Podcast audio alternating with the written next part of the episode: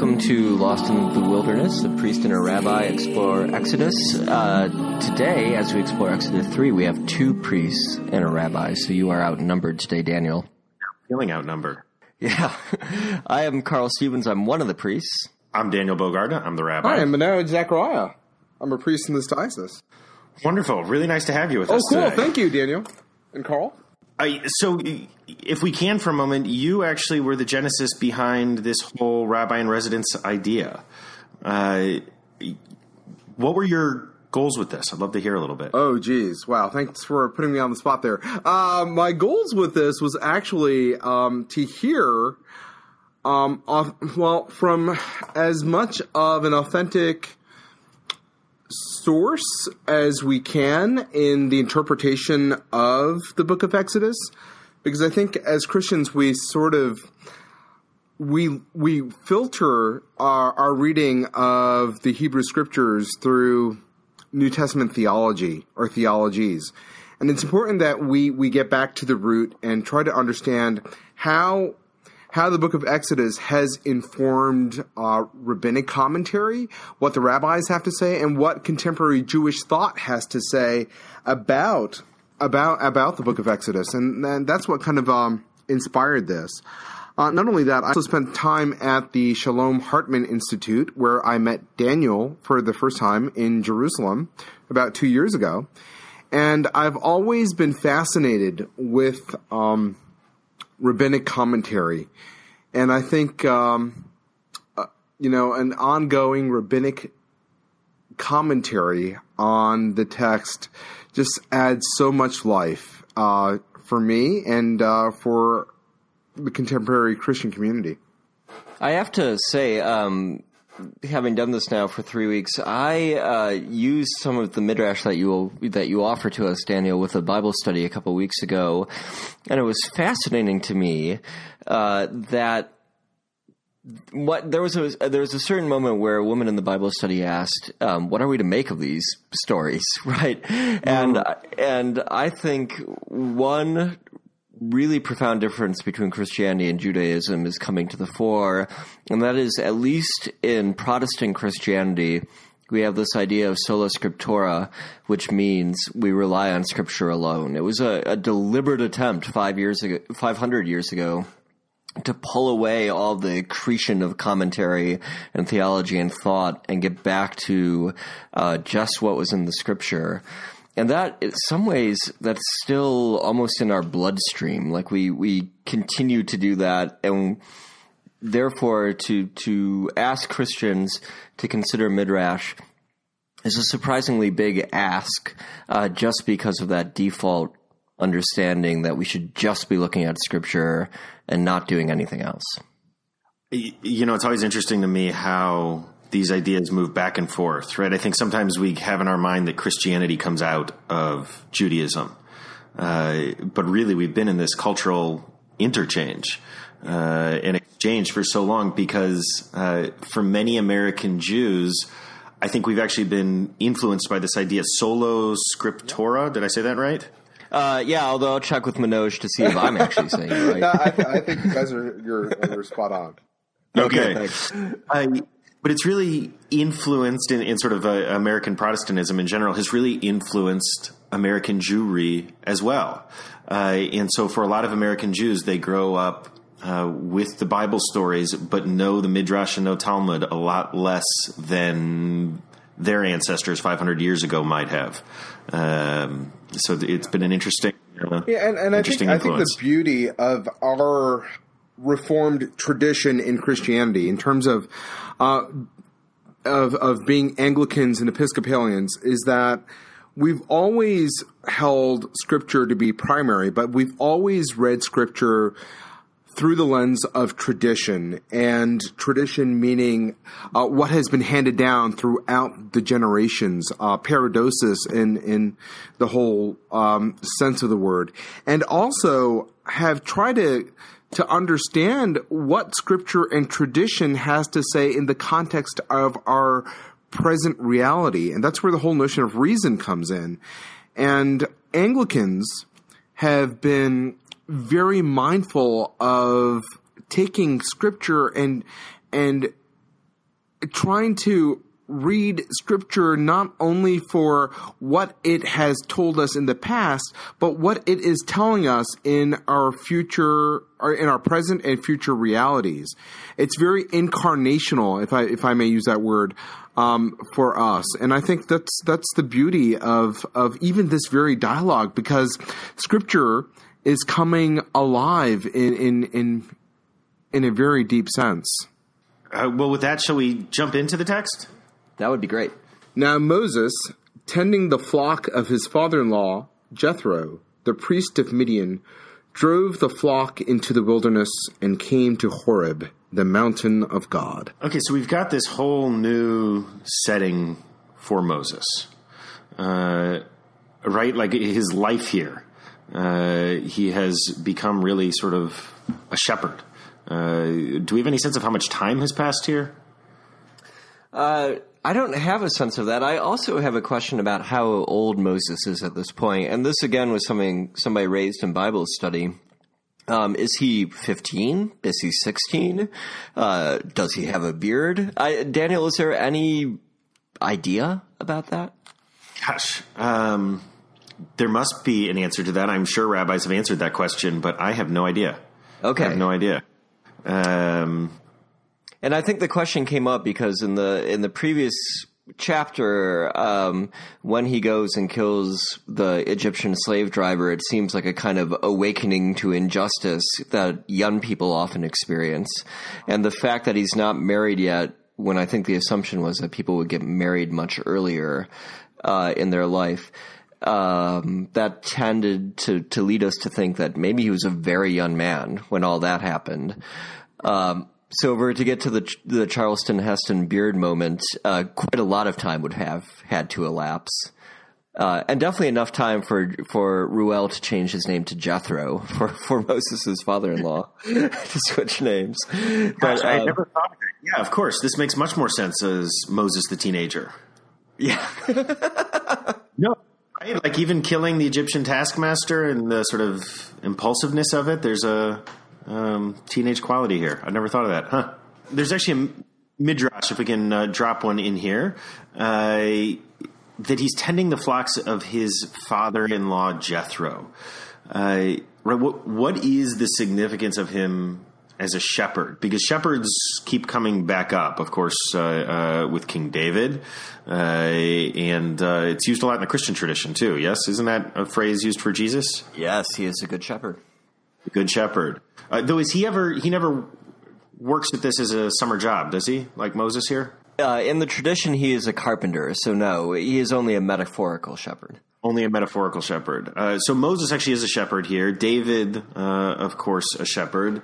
And so the Midrash connects this. It says that uh, uh, there's something about this profession that leads to kindness.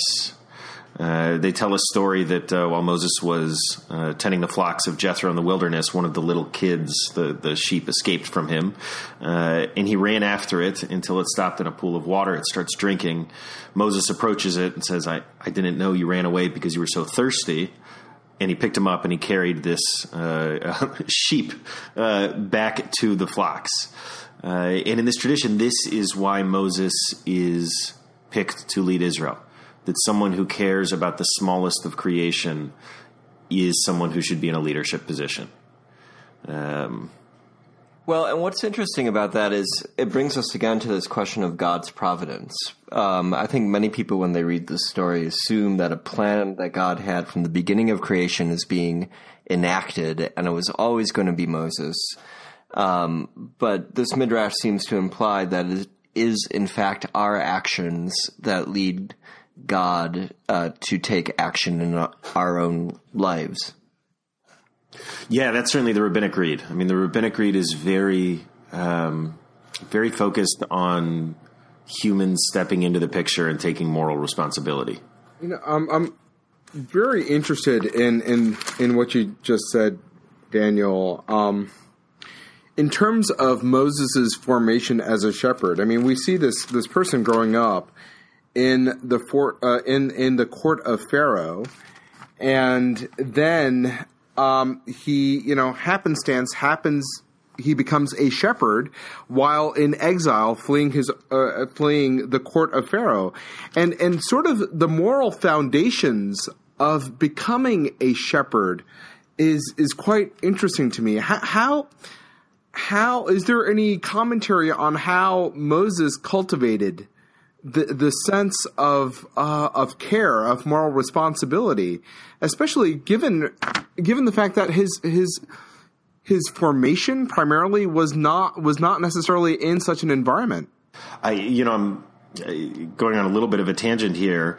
Uh, I'm remembering a. Uh, um, a lesson I heard from a, a, Holocaust scholar who was really interested in the question of what made the difference for people who stepped in during the Holocaust and sheltered uh, those who were being persecuted by the Nazis and those who didn't.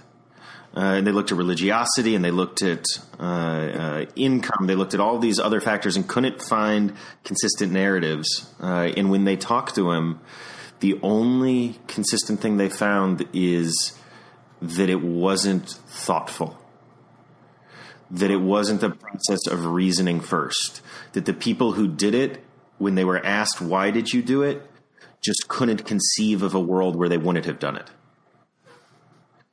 Uh, and so I don't know if that speaks to a Moses who just that's how he interacted with the world.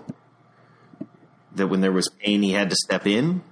Um, I don't know what. Eh, what do you all make of this? In in in a part of Christian deep Christian theology um, is that human beings are made in the image and the likeness of God.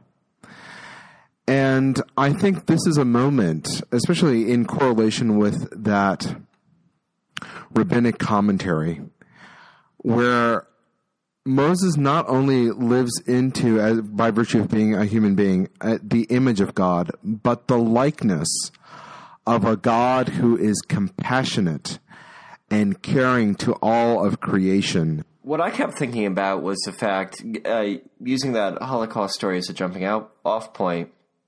Um, so many of the, the people who did act also felt tremendously guilty afterwards that they hadn't done more, right? So it's almost as if they were keyed into a vision of how things should be that they were always going to fall short of. Um, but because they believed in that vision so thoroughly, they were they just didn't have to think about working towards it either.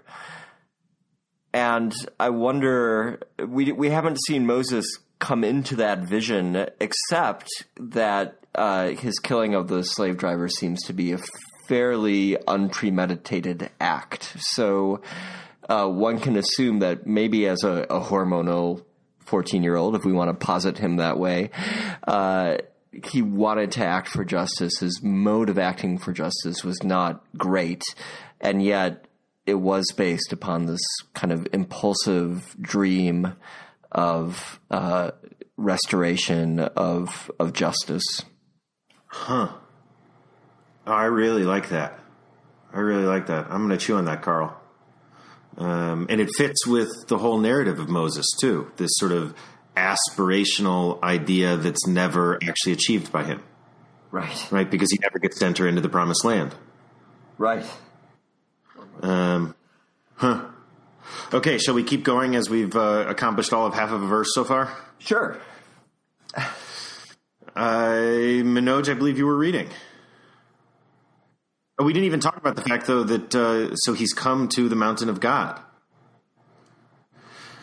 Uh, so that quickly, he's no longer uh, tending the flocks for us. No, and he has actually gone into the wilderness, right? It says, at least in Alter's translation, he drove the flock into the wilderness. So, um, this might, eh, you know, in my English majory kind of way, this feels like foreshadowing. What's he going to spend the rest of the book doing? Uh, he's going to be driving people and leading them through the wilderness. Okay, let's An keep going. The angel of the Lord appeared to him in a blazing fire out of a bush.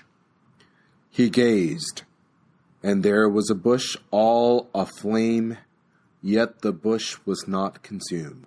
Moses said, I must turn aside to look at this marvelous sight. Why doesn't the bush burn up? When the Lord saw that he had turned aside to look, God called out to him out of the bush, Moses, Moses, he answered, Here I am. Okay, any thoughts on these verses? Um, well, I think this would be a good point to turn to some midrash. Um, first of all, one of the midrash you offered to us today, Daniel, um, the bush is called a thorn bush, uh, and and there's much made of that. It's from Rashi again, um, so I'm wearing my uh, Rashi in concert T-shirt. But uh, I had never thought before, you know, in in my translation and the other translations I've read, the kind of bush was never actually named. So I'm wondering, one, where does where does Rashi get this from? Is that in the Hebrew that it is a thorn bush? Um, and second, I, I think we should pause and just consider what Rashi makes of that. So I my my knowledge of the varieties of bushes in ancient Hebrew is very low, uh, but I have always learned this as being a thorn bush, and there's all sorts of different explanations for this. Um, one of the assumed things about the thorn bush within much of Jewish commentary is that a thorn bush's thorns point inwards. So you can shove your hand into a thorn bush. It's taking it out that is so difficult. Ah, cool. Uh, so, so, there's all sorts that's made of that. Sort of the idea that Moses is entering into uh, a covenantal relationship uh, at this moment. Uh, but Rashi actually takes it metaphorically. Why in a thorn bush and not some other tree? In order to demonstrate that I am with them in their affliction. God is there in this uh, um, in this moment of dep- deprivation and slavery. Um, now, the the other thing that's worth remembering, I think, is that it would not be an uncommon sight for a bush to catch fire in the wilderness. Huh. So what's uncommon is that it's not being consumed by the fire. Exactly. Exactly. You'd expect, in fact, a thorn bush to burn up rather quickly. It's going to be real dry. Yeah. So what? So what we're saying about Moses is he is looking closely, right? So he's seeing something that would be a common sight, and yet something about it causes him to look much more closely than he would ordinarily. Mm-hmm. Um, I also want to just offer to you because I think it's fun uh, this strange Christian folk tale that I came across, uh, which has it that uh, the thorn bush is actually grown from a cutting from the tree of life in the Garden of Eden, which um, uh, Adam's son cuts this. Adam's son cuts this branch off the tree of life, takes it out of Eden, and when Adam dies, plants it in Adam's skull. and so the bush that Moses is encountering is this magical bush that has grown from the tree of life out of Adam's very body. Wow, I love that. I don't know what to make of that, but I, love it. I don't know that. either. I, lo- I also I just find it freaky. Where, where in the world did you find that? I'm going to look this up. I have this book called uh, Plant Lore Legends and Lyrics, which was, you know, one of these Oxfordy books from the 1920s, a kind of compendium of all these odd stories about plants. Oh, wow. And it's in there. Cool. yeah. I, well, so speaking of oddball stories, there's a Jewish midrash uh, for this verse four. When the Lord saw that God, uh, excuse me, when the Lord saw that he had turned aside to look, God called out to him out of the bush, Moses, Moses. And this midrash says that actually God calls to Moses in the voice of his deceased father. Uh, I feel like we've entered into sort of a Hollywood moment here, right? Um, calls out in his voice of his deceased father. Moses turns and says, Dad? And God says, No, this is not your father. This is the God of your father. Um, a very sort of spine tingling which is here. which is interesting textually because we have no account of Moses ever meeting um, his siblings up to this point or his father. um, yeah. Huh. Um, so here's a, a side question for you, Daniel. Um, as a Christian, I hear that, and you know, we of course refer to God as Father all the time. Uh, Is that unusual in Judaism? Uh, so what I would say is we have all sorts of references to God as Father. Uh, the most famous actually coming from the High Holy Day liturgy. We have a, a prayer called Avinu Malkeinu, Our Father, Our King. Uh, but interestingly, I'd say for most contemporary Jews, it's not a phrase that we use or feel comfortable with. And I think the reason is probably because it sounds too Christian to our ears. Yeah. So, uh, Daniel, going Yeah. back to to the comment, uh, the rabbinic, uh, the midrash that that you offered uh, on this. So uh, it says, at that moment, Moses rejoicing, my father still lives. Said God, I am not your father, but the God of your father. So, how much of this is about uh, distinct ethnic identity formation, uh, apart from his his inherited cultural identity. How much of this is truly about the the formation of a new identity for Moses? So I am not your father, but the God of your father. Apart from his inherited, uh, well, his cultural, the cultural, his culturally inherited notions of deities. So how much of this is, you know, strikingly, hey, this is the identity you are going I, I am revealing myself into. Hmm. Oh, I like that question. I so you know, I think the rabbis are definitely dealing with the question of a Moses who exists in both worlds. Right? This is a Moses who spent more of his life in an Egyptian context than he has in a Jewish context. And so this connecting him to the Jewish story, uh, the God of his father, I think is essential. But I think it's also connecting these two great stories of the Torah. Uh, the story of Genesis, uh, the Jews is really a family, In the story of Exodus, the Jews is a people. Uh, right? Uh, because we really have these two moments of formation of relationship with the divine as Jews. We have Sinai, and then we have the very personal relationship between uh, Abraham and God. Uh, but I also think we're dealing with, for the rabbis, uh, a question of identity formation of Jews living at the time that they're talking, uh, who also are living in lands uh, with lots of non Jews around them, where Jews are often the minority, uh, and identity formation with these Jews as having a relationship with the God of your father. So I, I think we're seeing this on all sorts of different levels. Yeah, and I uh, this also I think is a a little forecast of things to come because that question to me will become especially huge at the circumcision moment. That really weird story at the end of what at, at the end of the next chapter, right? Chapter four. Okay, shall we go on? Yes. Uh, Carl, I think it's your turn to read. And God said, Come no closer here. Take off your sandals from your feet, for the place you are standing on is holy ground. Now, none of our traditions do this anymore, right? We don't. None of you take off your shoes for holy moments. Uh, No. Angli- Uh, Anglicans uh, and Western Christians tend not to, but if uh, you are an Eastern Christian, the tradition is to remove your shoes before you enter um, the sanctuary. Huh. I like that. Huh. Yeah, the only time that Jews do this is uh, during sort of the, the highest of holidays. Uh, those who descend from the priestly class uh, stand up front and give a priestly blessing, the the uh, uh, priestly benediction, uh, and they take off their shoes for that. And God said, I am the God of your father, the God of Abraham, the God of Isaac, and the God of Jacob. And Moses hid his face, for he was afraid to look upon God. And the Lord said, I indeed have seen the abuse of my people that is in Egypt, and its outcry because of its taskmasters. I have heard, for I know its pain. And I have come down to rescue it from the hand of Egypt, and to bring it up from that land to a goodly and spacious land, to a land flowing with milk and honey, to the place of the Canaanite and the Hittite and the Amorite and the Perizzite and the Hivite and the Jebusite. And now look, the outcry of the Israelites has come to me, and I have also seen the oppression from which the Egyptians oppress them. So we've really got the whole story here.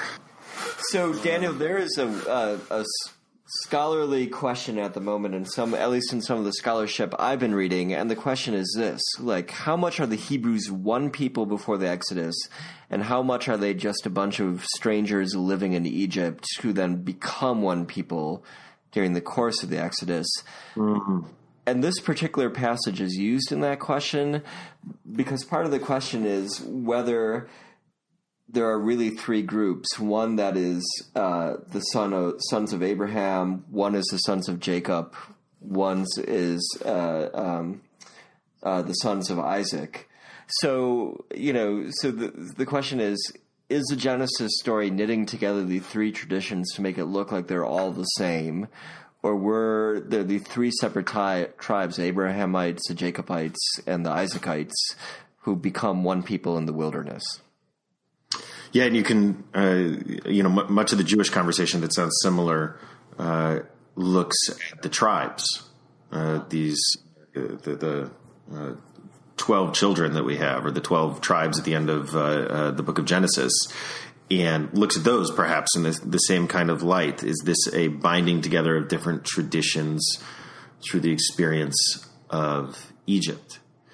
Um, I, you know, I don't know what to make of that other than to say we know that oppression is a powerful force for creating identity. Yeah.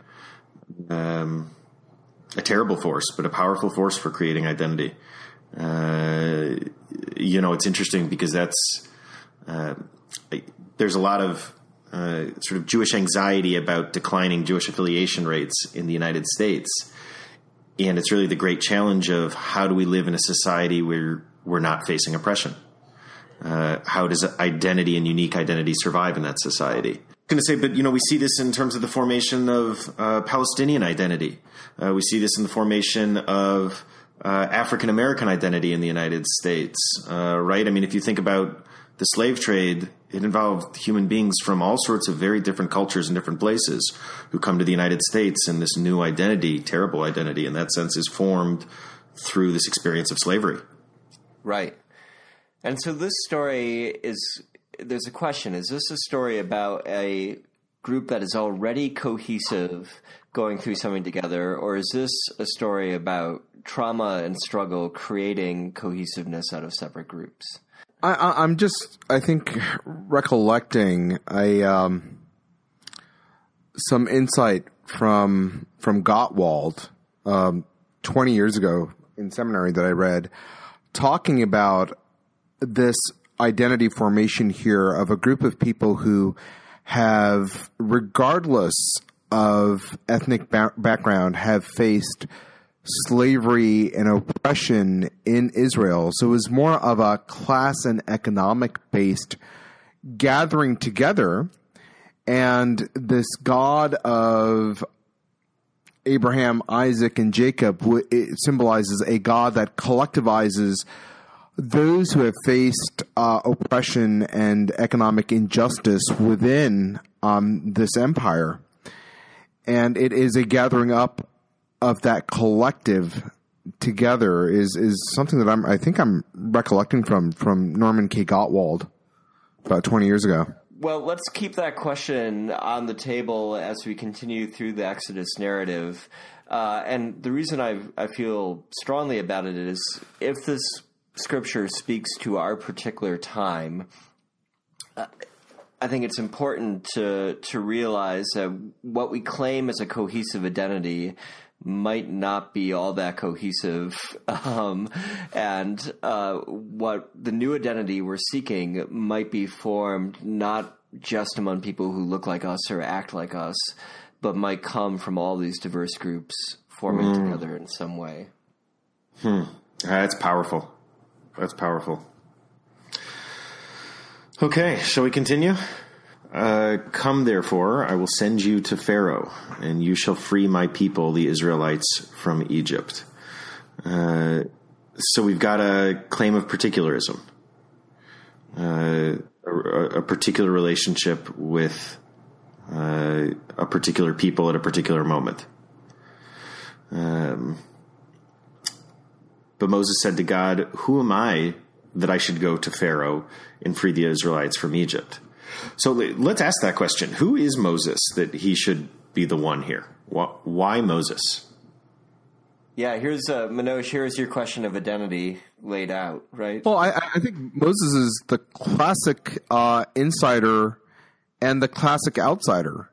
Um, Moses, uh, if, if, we are to take this the the uh, the preceding two chapters um, very seriously, is someone who knew the intricacies of the court of Pharaoh and had access to that court in in many interesting ways. Yet simultaneously, he understands the plight of a people who um, are enslaved and um, being in exile and having his identity continuously formed through that interesting experience of being in the wilderness or taking care of sheep um, forms him um, as an outsider, yet the, an outsider who has the credibility of knowing what goes on inside the court of Pharaoh. So, what what can we make of that for sort of what we look for in leadership today? Right? Are there lessons here we can take from that? Well, I, I think one one very interesting point of leadership um, is that change needs to whenever whenever we talk about change, it's it's easy to see change as an entirely outside force. But if you don't know what, what's happening on the inside, you can't really sow the seeds of change in an institution. And I, I, I may be reflecting on our national climate and um, things as well.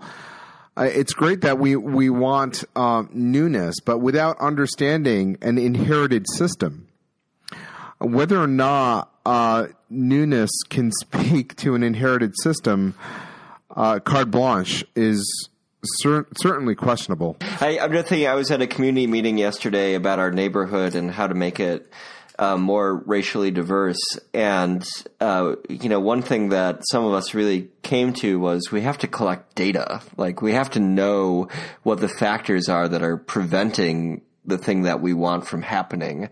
Um, we can't just go blindly in and be like, oh, you, you know, we must be more diverse and we must all, you know, somehow change our inward spirit so that we're more accepting and loving. It's like, no, are, are there forms of policing? Are there things that are going on in the schools? Are there other things that are, that are tamping down the potential for diversity in this neighborhood? And I think that speaks to what you just said, Manoj, right? Like you, you have to know, you have to have some understanding of the actual reality if you want any change to be and sustainable. Absolutely. I, you know, I'm also thinking Manoj is something you pointed out here that Moses is someone who's living really on the, the boundary of these two groups, right on right on the border between them, uh, between the Jews and the Egyptians. And I wonder if there's something to the idea that you have to be at that boundary if you're really going to make meaningful change. Um, and I wonder if there's something I, am just thinking about this within my own life, right? I wonder if there's a lesson here that the place that we should work for meaningful change or wherever we're sitting at those boundaries.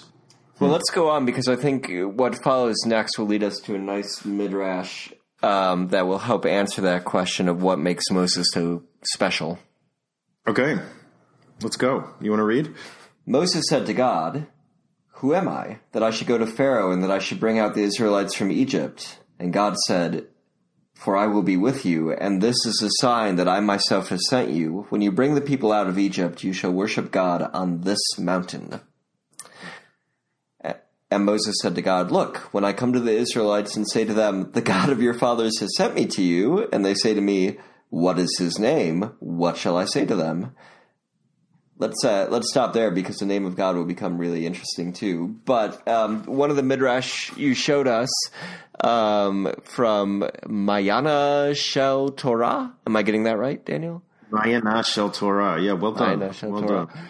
Um, He's a uh, Hasidic rabbi who ends up dying in the Holocaust. Wow. Okay. Um, I believe maybe actually is deported to Auschwitz. Wow, that that makes us in some ways even more resonance because he says that God's answer is this itself, your humility, is the reason why I've chosen you, Moses. Um, and so clearly he's giving the answer that the thing that makes Moses special is that he's humble. And we've already seen with the, the midrash about the sheep that also being compassionate, uh, in this case, particularly to animals, is another reason why Moses is set apart. Uh, but now, now I know that about uh, Mayana Shel Torah dying in the Holocaust. It, it kind of brings the question of humility into a different light for me. Um, I, I, I can see a kind of humility that is passivity, you know, that is like, who am I to, to rage against uh, the storm? And I see can see a kind of humility that is still active that says, I know that I am not the best person or the most worthy person to do this, but I'm going to do it anyway. Hmm. You know, I'm going back to the verse that he's jumping off of. Moses said to God, Who am I that I should go to Pharaoh? And the Mayana Shel Torah says, uh, This itself, your humility, the fact that you are questioning yourself, is the reason why I have chosen you, right? There seems to be this notion that it is um, a healthy amount of self critique and introspection and uh, a lack of hubris, or, or at least a willing to question yourself and your worthiness uh, that seems to be the key to leadership but, here. But my question is, uh, um, so is it a, a really a self-deprecating in terms of is he consistently questioning who he is uh, and being very insecure about himself, or is it the type of humility? It's like, oh, I'm not able to do this, but with help I can and I, I, and I and I understand what the answer is going forward, but I think I think I'm intrigued by Carl's question about humility because it's it's a question that I I have as well. Is humility about saying, "Oh, I'm not able to do anything. I am totally weak in the in the face of this situation. I am uh, totally not mm. worthy." Or is it um, Okay. Um, a very healthy, reflective understanding of my possibilities as well as my limitations. Well, I think both are probably true for leadership, right? like you have to, yeah. So the self reflection is is really key, um, but also part of a good leader's humility is their understanding that they have to lead despite all of their failures. They need to be honest about their failures, um, but being prideful is to say my failures are such that I can never expose them to the public eye. Uh, I might know them. I don't want the people I lead to know them. Therefore, I will just do nothing. Uh, whereas it seems like the kind of leadership who Moses, or the kind of leader who Moses will become, is the kind who says, "Oh no, I understand. I understand that if I engage in this activity, I'm going to face a lot of criticism and every one of my failures is going to be naked to public view. And I'm going to do it anyway, and I'm just going to live with that, as horrible as that can be from time to time. It, you know, backing up too, uh, because of course the, the rabbis are offering these as commentaries on Moses, but in reality, uh, there's this other level that they are also offering their opinion on what qualifies someone for leadership. Right? They're they're talking about their moments as much as they're talking about Moses, and so we, have actually got three different opinions uh, here on why Moses was chosen, or to say it differently, three different qualities that are offered for leadership. This uh, this idea of humility here. Uh, but we talked earlier about a midrash that offered uh, that leadership requires a kindness to all living things, a sort of uh, um, extended empathy.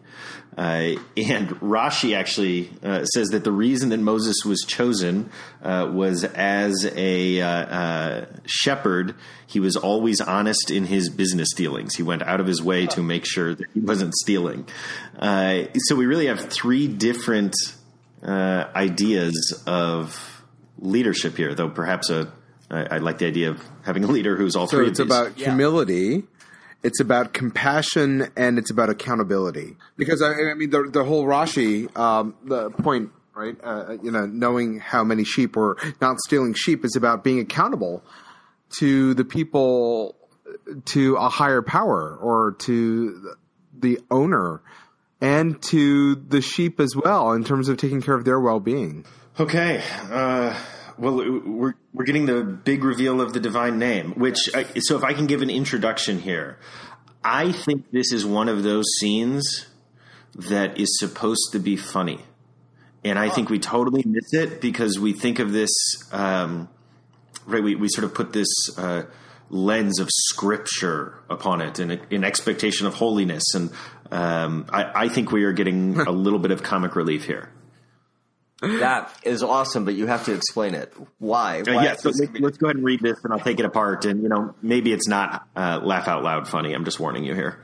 Moses said to God, When I come to the Israelites and say to them, The God of your fathers has sent me to you, and they ask me, What is his name? What shall I say to them? Okay, so right, so Moses is saying, okay, I'm going to go to the Israelites to round them up for some collective organizing here. I'm going to say, a God of your fathers has sent me, and they're going to say, which God?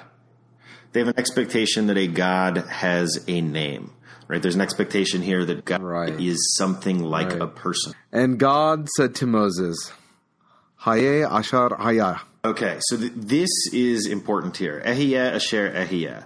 I will be that which I will be. Sort of is is um, the classic translation. Though you'll sometimes see this is I am that I am. Uh, though that starts sounding a little Popeye esque, I think. Uh huh. Uh, but the key here is that we've got this verb ehiyah. I will be. He, con- he continued, Thus shall you say to the Israelites, Ehiyah sent me to you. Okay, so this is absurd. Moses is going to go to the Israelites. He's going to say to them, uh, "The God of your father sent me." They're going to say, "What's the God's name?" And uh, Moses is going to respond, "Ehiyah, I, I will be has sent me to you." Right? This isn't a name. This is a concept. Yeah. Um, it's a future verb. Uh, it's absurd as a name, and I think it's maybe a commentary on the idea that God should have a name. Oh, ooh, that's good. Okay, so it's purposefully ridiculous because the author does not think God shall ha- should have a name. At least that's my read here. And, and God said further to Moses, Thus shall you speak to the Israelites The Lord, the God of your fathers, the God of Abraham. Thus you shall speak to the Israelites, the Lord. So if you're looking at your Bibles at home, more than likely if it says Lord, it's all in caps here. Uh, so something to know about the Hebrew. Anytime you see Lord all in caps, it is the proper name of God, Yud He Vav He, also called the Tetragrammaton. Um, it's Jewish tradition that you should never try to pronounce this name the proper name of God. Uh, so, in fact, Jews, when they're praying, when we encounter this name, instead of trying to pronounce it, uh, we say Adonai, which literally means my Lord. And that idea of saying this substitute word has been put into the English. Right? There's no actual connection with the four letter name of God here with the word Lord. Now, that's important because the actual word itself is related to ehiyah. It's the same sort of core verb. The, the name of God, Yod He Vav He, uh, the Hebrew word, anytime it says Lord in a Bible, is an impossible form of the word to be. It includes elements of was, it includes elements uh, of is, and it includes elements of will be. Uh, so sometimes in, in Jewish uh, uh, prayer books, you'll see this as the eternal, uh, which captures it a little bit, but it's even broader than that. But so we, we've gotten a name if we return back to the text here, right? So first God says, I will be that which I will be. And then we get actually the name that is used for God throughout the Bible, which is a variation on that was, is, and will be. Right? This is not a real name. We haven't been given a real name here. Moses asks for one, and he's given an impossible verb. Okay. He's being Did told that make sense? essence. Yeah, he's being told, uh, "I won't tell you my name," right? Or, or names are maybe not that important. Uh, Yeah, yeah, or it's absurd to think that I could have a name, right? I am that which was, is, and will be. So this radical transcendence, where you really can't, with your finite uh, mind, comprehend or even or even begin to fathom what I I am, because I am, I was, and I will be what I will be, or who I will be. In that sense, we're not being given a name for God. The closest we get to a name for God is the next part of that verse the God of your fathers, the God of Abraham, the God of Isaac, the God of Jacob. The closest we're getting to a real name is a description of the relationship that this God has had with us, um, not an actual symbol for something that can't hold a symbol. I want to make much out of the fact that it's a verb to be. Um, you know, one part of me probably uh, influenced by modern psychology and also modern spirituality wants to say that this is God calling us into the ground of our own being. Um, I don't know if the text actually supports that here or not, but uh, I lift it as something that we can look at further. It, it, it goes to that question of identity that Manoj was asking earlier. You know, are we dealing here with the story of people as individuals and as a people coming into an identity, which you know one might associate with coming into a sense of their own beingness. I, uh, you know, this is certainly my understanding of the divine. Uh, my sense of God, and I'm very influenced by a, a Jewish philosopher known as Maimonides or Rambam. Uh, but this idea that we share no qualities with God. God is that which is inherently other, and we cannot relate to. Uh, that there is n- nothing human about God, and so the the idea that um, God loves or God hates or God is mighty or any of these sort of other uh, um, adjectives that we apply to God, uh, that what we're really doing is creating God in our image, uh, rather than being created in God's image. And so, yeah, certainly that that sort of transcendence uh, is my sense of the divine. Now, there absolutely are Jews who uh, have a more immediate and personal sense of God. Uh, it's one of the interesting things about Judaism. We don't really have theology that you have to believe. and, and Maimonides wrote in Arabic primarily, and uh, was very much influenced by Islam and and uh, classical Greek philosophy, Mm-hmm. Yeah, yeah, yeah. basically Aristotle, if, if I recall uh, correctly. Yeah, I, in fact, I have a, a, a dear friend who's an imam who we bonded because he had read uh, Rambam in the original Arabic, and I don't know a single Jew who has. Uh, okay, shall we continue? This shall be my name forever. This my appellation for all eternity. Now we're at 16. Uh, Go and assemble the elders of Israel and say to them, Adonai, the God of your fathers, the God of Abraham, Isaac, and Jacob, has appeared to me and said, I have taken note of you and what is being done to you in Egypt. And I have declared, I will take you out of the misery of Egypt to the land of the Canaanites, the Hittites, the Amorites, the Perizzites, the Hivites, and the Jebusites, to a land flowing with milk and honey. They will listen to you. Then you shall go with the elders of Israel to the king of Egypt, and you shall say to him, Adonai, the God of the Hebrews, manifested God's self to us. Now, for now, therefore, let us go a distance of three days into the wilderness to sacrifice to Adonai our God. Okay, thoughts here. Yeah, um, isn't this a point where the lines of battle are drawn? Because what we're going to get following this is a kind of uh, divine battle between uh, the God of Abraham, uh, Isaac, and Jacob, and Pharaoh, who also thinks he's a god. Yeah, yeah, yeah, yeah absolutely. Um, now, it, I don't know about you all. This takes a turn in a different direction than I would have imagined. Right? We we get this sort of rousing speech to Moses, and I'm imagining all of a sudden the scene will cut to Egypt and him uh, uh, in there challenging Pharaoh in the court, and instead they go to the wilderness to sacrifice. Okay, so let's move on. Uh, Manoj, do you want to take us to the end? Sure. Um, verse 19, right? Sure. Yet I know that the king of Egypt will let you go only because of a greater might. So I will stretch out my hand and smite Egypt with various wonders, and I will work upon them. After that he shall let you go. And I will dispose the Egyptians favorably towards this people, so that when you go, you will not go away empty handed.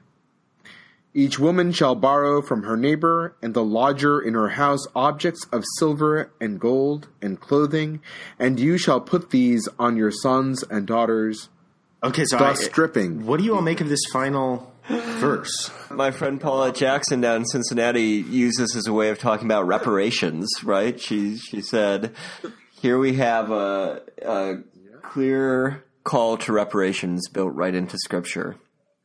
That's certainly what I see here. Yeah. Um, it- you know, it's interesting. There was a uh, case, it must be 20 years ago now, where an Egyptian man tried to sue the state of Israel into international courts for Egyptian wealth to be returned plus interest. Um, I mean, obviously, sort of an absurdo lawsuit. Um, but what what are the ethics of this? Is it okay what they did? Is this theft? I don't know. I mean, it becomes so fundamentally important later on because our this does happen. They do get the gold, so to speak, and isn't it the gold that it becomes a tabernacle? Is but first it becomes the golden calf. Am I am I getting that right? Yeah, this is what they carry with them, right? These are the goods that uh, are the resources in the wilderness. Yeah. So when we get to that golden calf story, that feels like a question we should really ask. I mean, is that story saying uh, it it matters more what you do with the reparations you get than whether you get them or not? Or I don't know. Interesting. Maybe, maybe I'm overthinking. Well, well, and it also talks about. I mean, if we are going to extrapolate and apply it to today, uh, how our modern American society is built, and um, certainly the question of reparations. And thank you, uh, Daniel, for the article uh, from the Atlantic. uh, yeah, and that makes the Ta-Nehisi case for Coates, reparations. uh, is in the Atlantic. You can find it by googling the case for reparations. But really, a, a Right. powerful argument, I think. Yeah, I mean, so it, it it does it does make me think because whether it be um, in India, I'm an I'm an ethnic Indian, um, where um, there was an extrapolation of labor uh, to build an empire or build various empires, or whether it be in the United States where where our country has truly benefited from um, the subjugation and oppression of many people.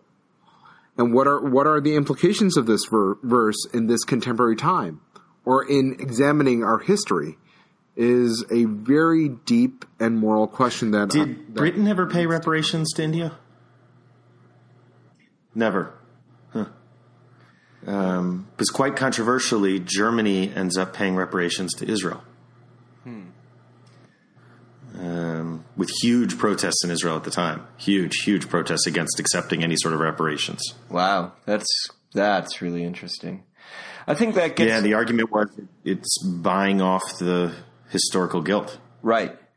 And maybe that in part is why it's stolen here. so there are two two ways we can think about um, them them borrowing this gold and then leaving with it.